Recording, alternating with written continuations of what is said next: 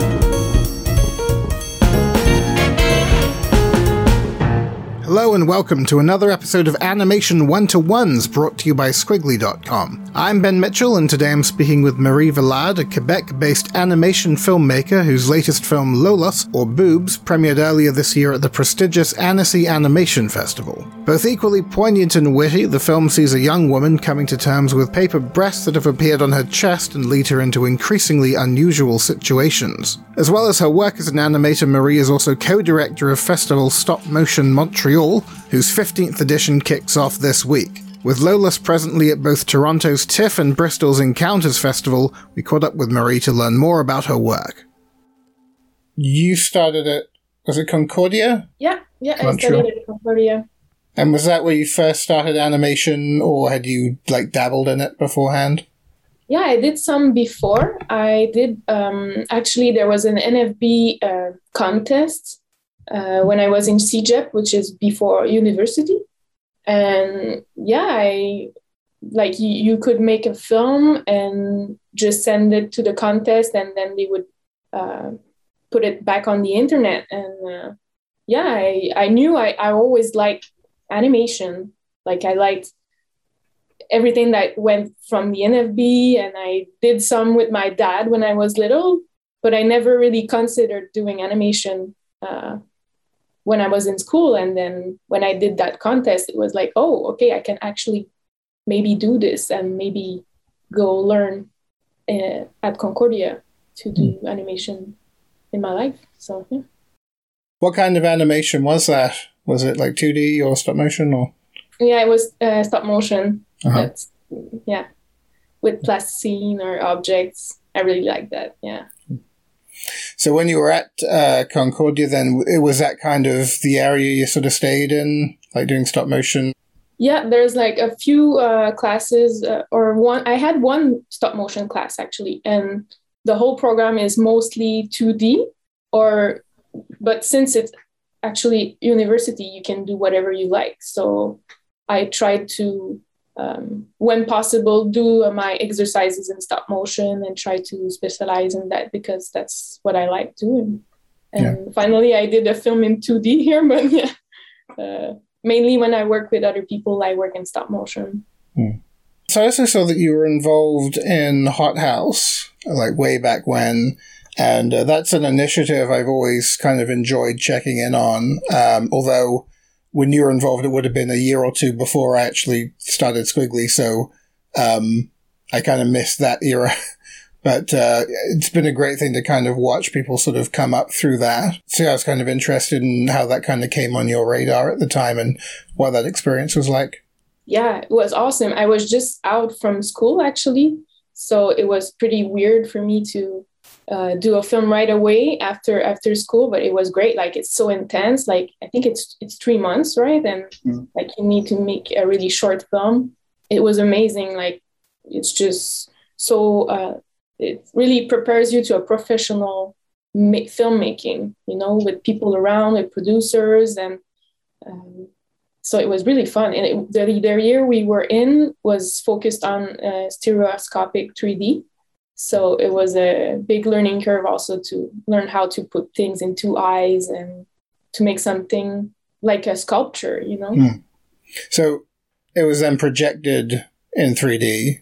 yeah but yeah since most of the festivals were in 2d like uh, we, we we didn't see it really how it was intended you know Mm.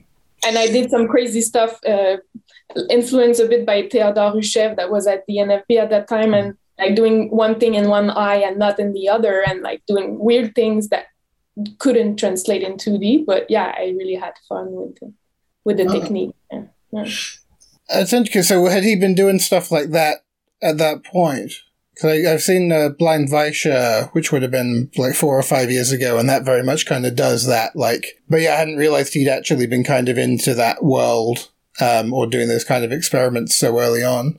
Yeah, yeah, but Theodore Ushev was already at the NFB at that time, and Mm. I we had some conversations, and I've seen some of his stuff. I don't remember what it was, but I, I remember he did kind of those things of like Mm. having one thing in one eye and not in the other, and I tried, oh, like this is really interesting. It's something we could can never do otherwise, you know? Yeah. And it happens in real life all the time. Like, that's what a reflection is, you know? It's a, hmm. when something is shiny, it's because it's shining in one eye and not the other. And that's why it creates like a shimmering effect. And yeah, it was a big influence for me.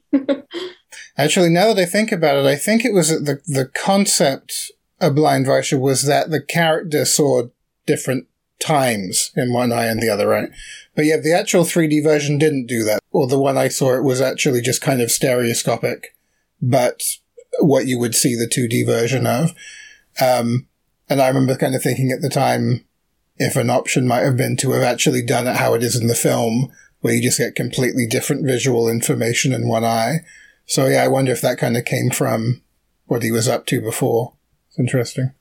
Probably, um, probably. Yeah, I don't. Re- yeah, I've seen the his stereoscopic Vaysha, but I yeah, I hmm. have trouble remembering it, and we can't see it online, yeah. right? No. Unless you have the, the, the Oculus Rift thing. Yeah. so a bit of a tangent, but uh, uh, so since then, have you did you continue to work with the NFB? I did some contracts uh, working in animation on uh, short films, like uh, a short film uh, called uh, Nadine that was done by Patrick Peris. I did some animation on that. Yeah, so and it's it's our community, right? So mm. all of your friends they they evolve around the NFB, and it's very much one of the centers of the Montreal community. So I guess in between um, those films, did you also work on other types of animation projects, like for studios? Or I know, of course, you do the festival, but like from a production side of things. Yeah, yeah. I'm mostly trained in animation uh, mm-hmm. for stop motion, and that's what I like the most, and mm-hmm. that's what I I do. So I just um, I animated this year on a film uh, from Raquel Sancinetti, and I also did. Uh, um, a TV series for kids uh, where I did some animation this uh, this summer. Uh, I also saw in your bio that uh, you've been involved with uh, cultural mediation projects, and I wasn't sure what that was, but I thought it was an interesting term. Uh, could yeah, you expand a bit on? Translate it, yeah.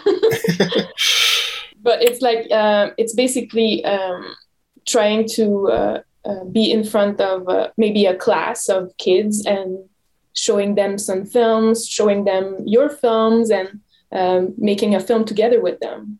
Yeah. So um, it's really like um, both an educational thing of m- making them understand what it's like to be a filmmaker or in the animation industry, and as well to make them try it out and uh, to express themselves. And it's so satisfying to see kids like they, they just love animation you know and everybody loves mm. it you know it's like magical so it's really interesting to have them and um, to create something with them and mm. to see their creativity they can get sparks of crazy stuff going on and yeah it's just really fun and it's fun also to see how well fun weird to see how um, kids often it, it starts really early to judge your own self and judge your own creative abilities.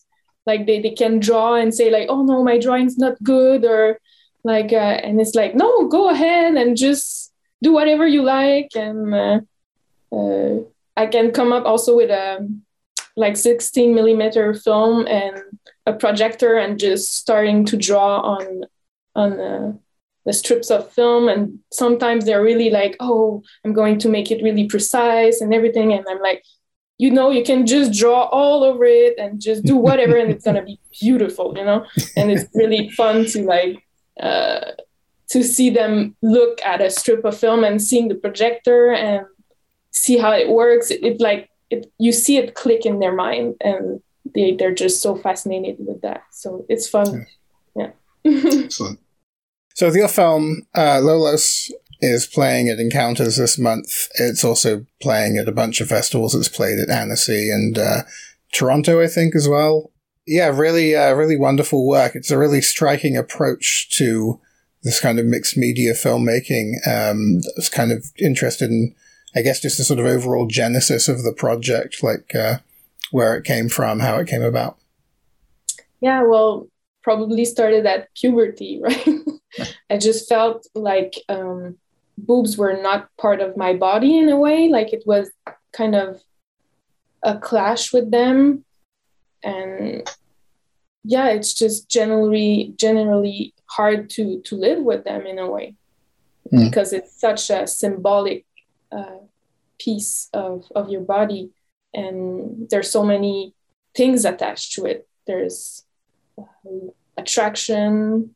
Uh, there's feeding. Like it's crazy to be able to produce food from your body. Just um, there's also sickness. You can get cancer from them. It, so it's so many things mashed up in one piece of flesh, and yeah. I feel like I need to work to live with that daily. You know.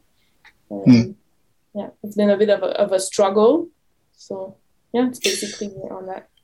So you'd say it's sort of more from like sort of personal experience than kind of observational or based on um, people you know. Yeah, uh, basically, yeah. I think it's based mostly on myself and on my anxiety, my anxiety of like the next steps of my life, probably. Like, mm. what is it to be able to breastfeed? What is it uh, to have cancer? What is it to lose your boobs or to have uh, surgery? so yeah but of course I, I read a lot about boobs in general and just working on that film i got some people uh, coming up to me and talking about their own relationship with their boobs so mm.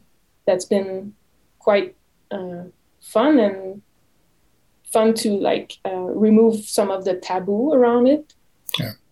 i even met someone uh, a woman that had uh, a mastectomy and she showed me the scar and she told me everything about how she needed to massage it and how it was hard for her to be losing that part of herself and how mm. much she loved her boobs and that she yeah so that's been really touching to to open up that door with that project and that film it's interesting there's a, another film in encounters um, which sort of deals with the subject, but in a quite different way visually.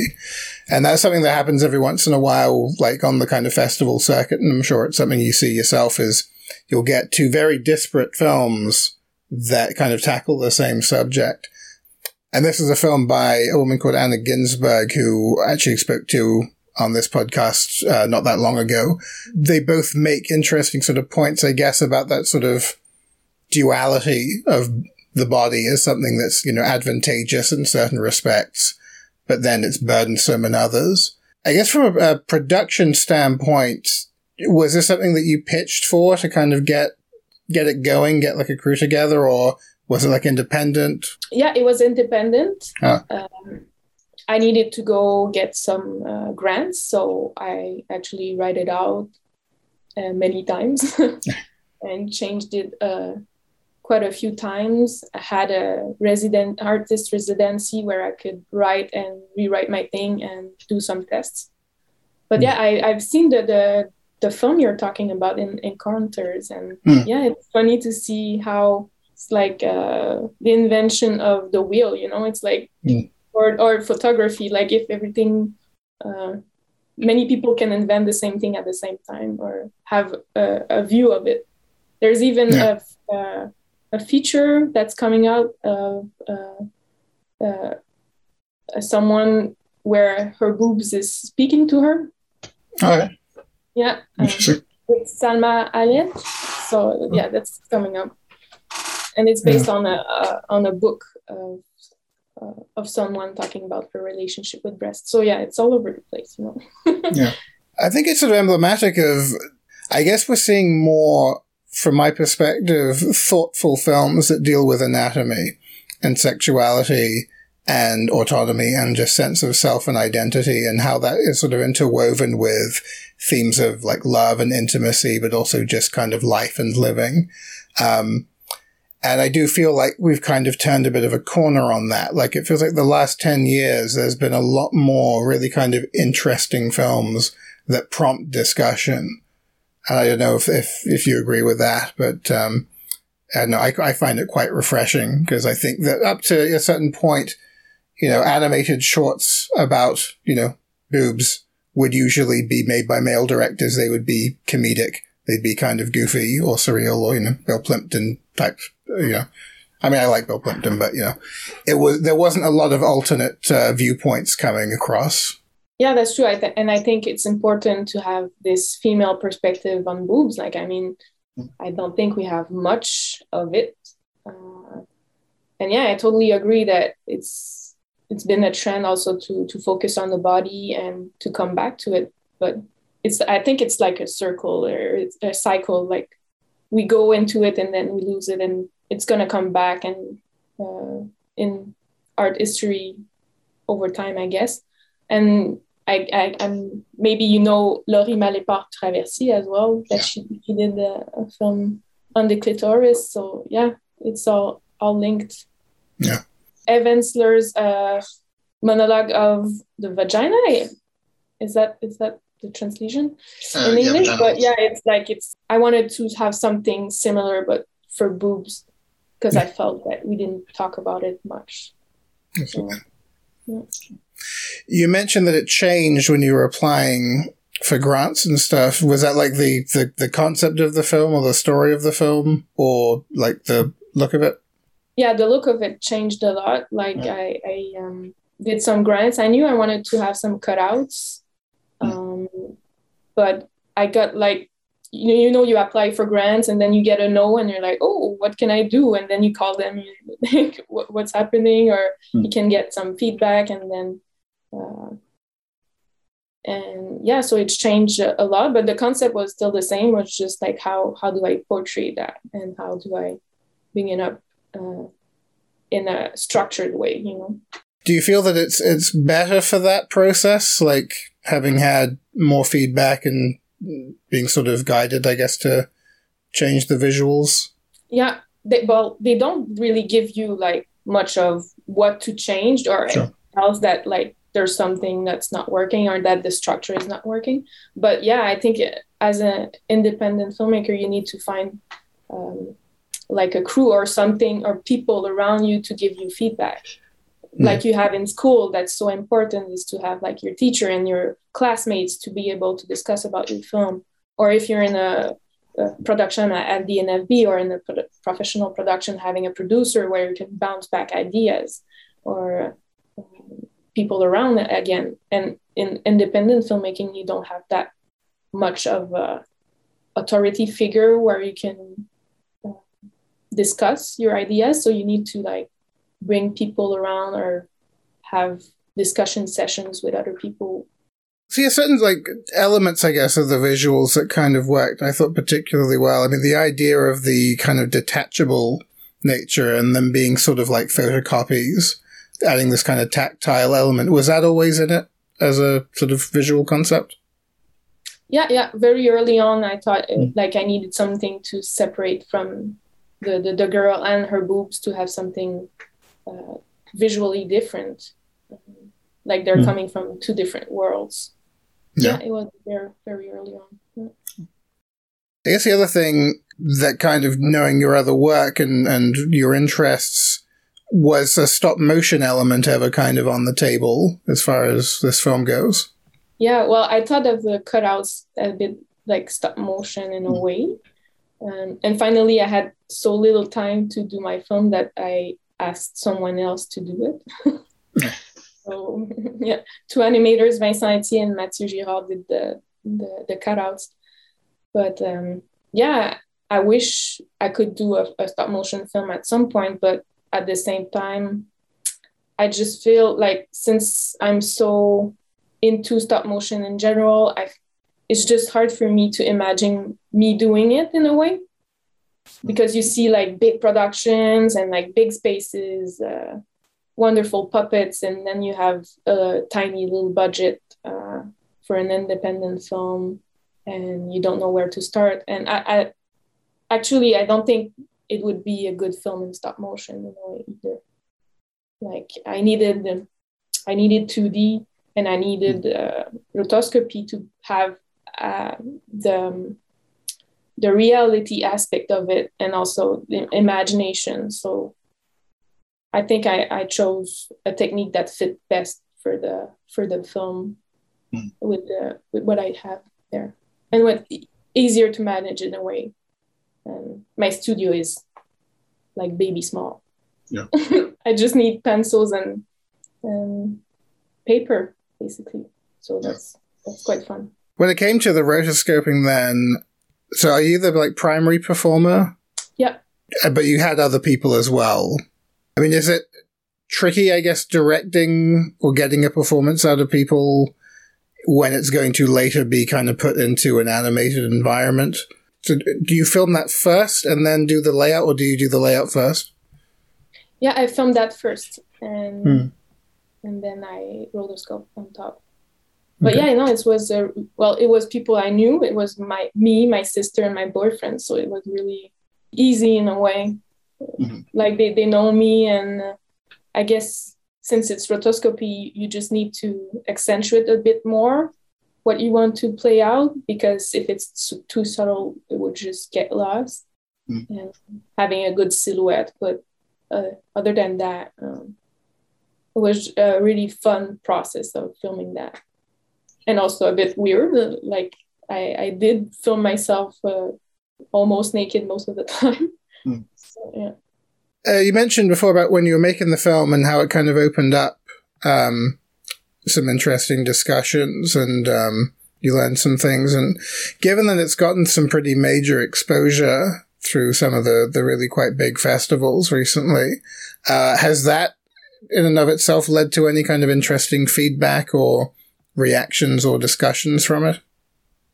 Not yet, I must say.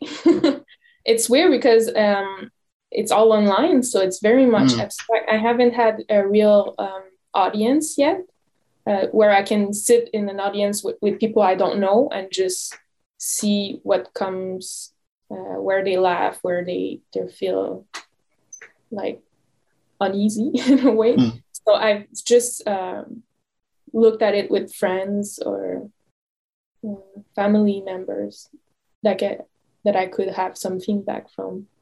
Mm.